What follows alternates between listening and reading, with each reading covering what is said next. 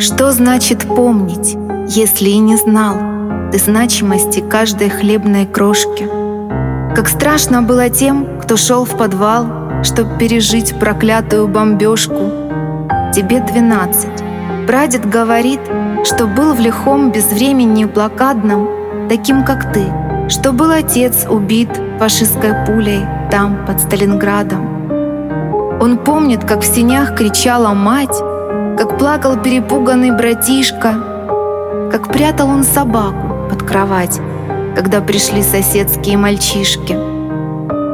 Зачем, сегодня нелегко понять. Но прадед говорит, так было нужно. Сегодня ваши псы, чтоб защищать, а в голоде войны отменный ужин.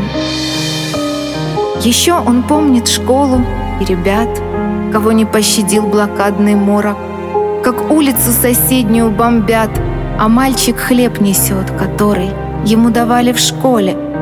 Но тогда кусочек хлеба брату был нужнее.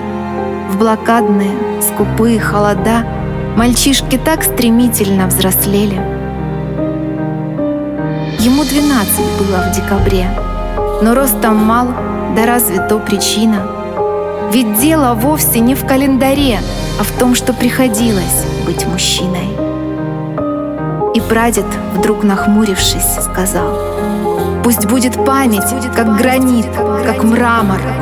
Не зря отец мой в поле умирал за брата, за меня, за маму, за родину, милей которой нет, за всех живущих ныне и вовеки, и все, кто помнит радость от побед, пусть гордо носят звание человека.